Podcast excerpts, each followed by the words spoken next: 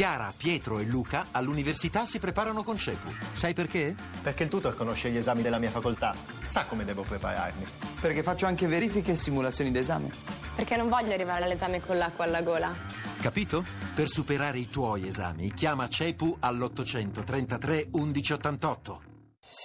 Voci del mattino. Ci spostiamo adesso in eh, Turchia, siamo vicino al confine con eh, la Siria, una delle zone, possiamo dirlo senza timore di smentita, più calde del pianeta in questo, in questo periodo. È, è, lì che eh, si muove in questi giorni una carovana internazionale eh, che eh, puntava, tra le altre cose, a portare aiuti a quella che è diventata la città simbolo, eh, possiamo dire, della resistenza allo Stato islamico, cioè Kobane.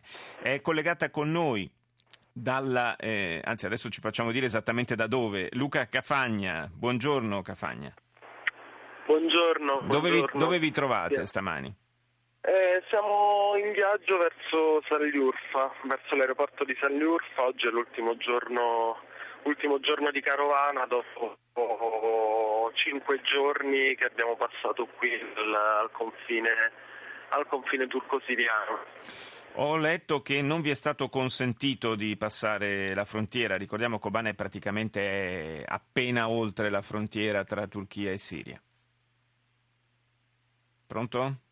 Temo che abbiamo perso il collegamento, d'altra parte eh, era da mettere nel conto era da mettere nel conto considerando che, eh, come forse avrete eh, potuto intuire, eh, è un collegamento eh, complicato che attraverso un telefono satellitare, insomma può succedere che ci siano problemi di collegamento. La, la, carovana internazionale per Kobane eh, si trova, come dicevo, in una zona eh, particolarmente difficile, particolarmente isolata in, in questo periodo, anche perché è zona evidentemente eh, di conflitto. Ricordiamo in quella zona non c'è solamente eh, la guerra eh, contro l'ISIS, eh, c'è anche un altro conflitto latente, quello tra eh, l'esercito le forze di sicurezza turche e i militanti curdi. Credo che abbiamo recuperato il, la linea. Cafagna mi sente?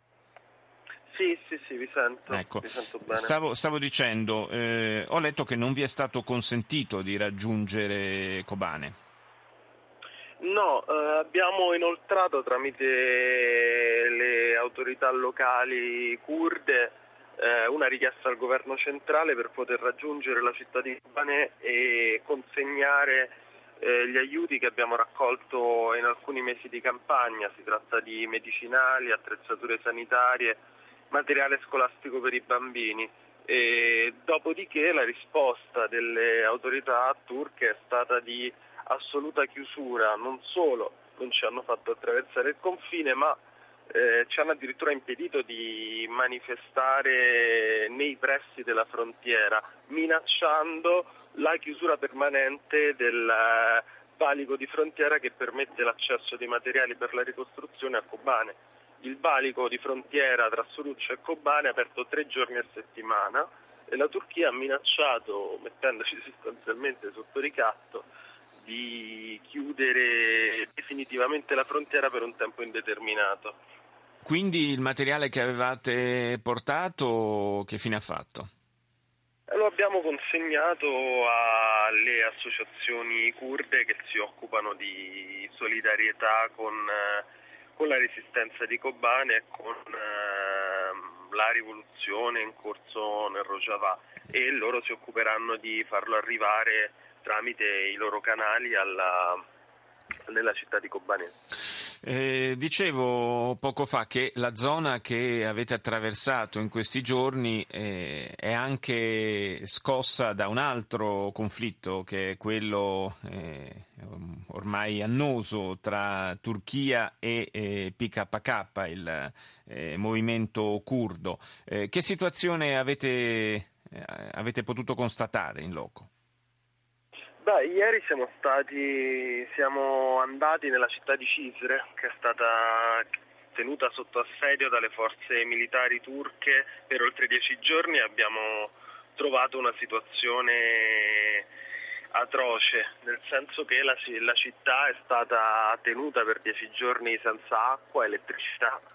Eh, in, alcune, in, molte zone della città ci sono stati scontri violentissimi che hanno portato alla, alla, morte di circa 21 persone, la maggior parte dei quali sono, donne, eh, sono bambini e, e, e anziani. Eh, sono tutti morti civili, tra l'altro. L'attacco che è stato portato all'interno della città è stato fatto dalle forze dell'esercito utilizzando i carri armati e, e nelle zone dove il conflitto è stato più serrato, cioè zone dove eh, c'è la sede del partito dell'HDP, che è il partito di coalizione sì. eh, situato circa al 12%, membro del governo provvisorio turco, eh, che sta uh, schierandosi dalla parte dei, curdi. Ecco, in quel quartiere lì l'intervento è stato fatto con cecchini, colpi di mortaio e poi con l'ingresso dei carri armati all'interno del quartiere che hanno raso al suolo gran parte delle case e dei negozi. Ci tengo a sottolineare che quello che noi abbiamo visto è stato le conseguenze di un intervento armato fatto sulla popolazione civile, cioè qui non stiamo parlando di un intervento che viene fatto su formazioni militari regolari, qui stiamo parlando del fatto che il governo turco ha messo sotto assedio una città, ne ha rimosso il sindaco che ne ha criticato l'operato, mm. mettendolo sotto custodia giudiziaria, e poi è entrato militarmente all'interno della città causando 21 vittime. Ci hanno raccontato storie atroci di persone che non hanno potuto portare eh, i propri morti ad essere seppelliti e li sono stati costretti a conservarli nel frigorifero di casa. Mamma. La situazione a Cisre è stata una situazione drammatica che i media italiani non hanno assolutamente raccontato.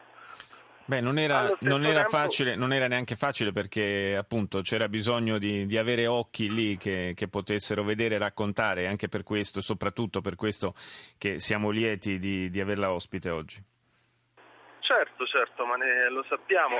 Dall'altro lato un'altra parte della nostra carovana, sempre nella giornata di ieri, si è recata nella città di Diyarbakir, che è eh, quella che viene considerata la capitale ufficiosa del Kurdistan, è la città più grande del Kurdistan turco circa un milione di abitanti e lì ehm, i membri della carovana hanno potuto incontrare il, i membri del partito dell'HDP che è appunto questa forza eh, di opposizione di sinistra al governo di Erdogan e hanno potuto attraversare i quartieri che negli scorsi giorni sono stati messi sotto coprifuoco perché anche nella città di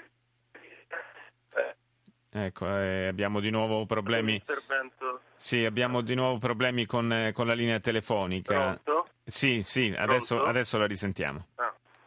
Eh, dicevo che anche nella città di Diyarbakir negli scorsi giorni è stato dichiarato il coprifuoco. La situazione in generale qui nel, nel Kurdistan è una situazione molto tesa perché il governo turco cerca di accreditarsi come forza, diciamo così, il governo di Erdogan cerca di utilizzare la questione kurda per accreditarsi verso i settori più di destra della società turca e, e, di ottenere l'appoggio di partiti quali Lupi Grigi e altre formazioni di destra per riuscire a mantenere la maggioranza in Parlamento. Certo, il tutto naturalmente a, a, ridosso ormai dell'appuntamento elettorale, quindi non può che eh, non avere una valenza politica assolutamente importante. Io ringrazio Luca Caffagna, attivista che ha preso parte, sta prendendo parte alla missione della Carovana internazionale per Kobane.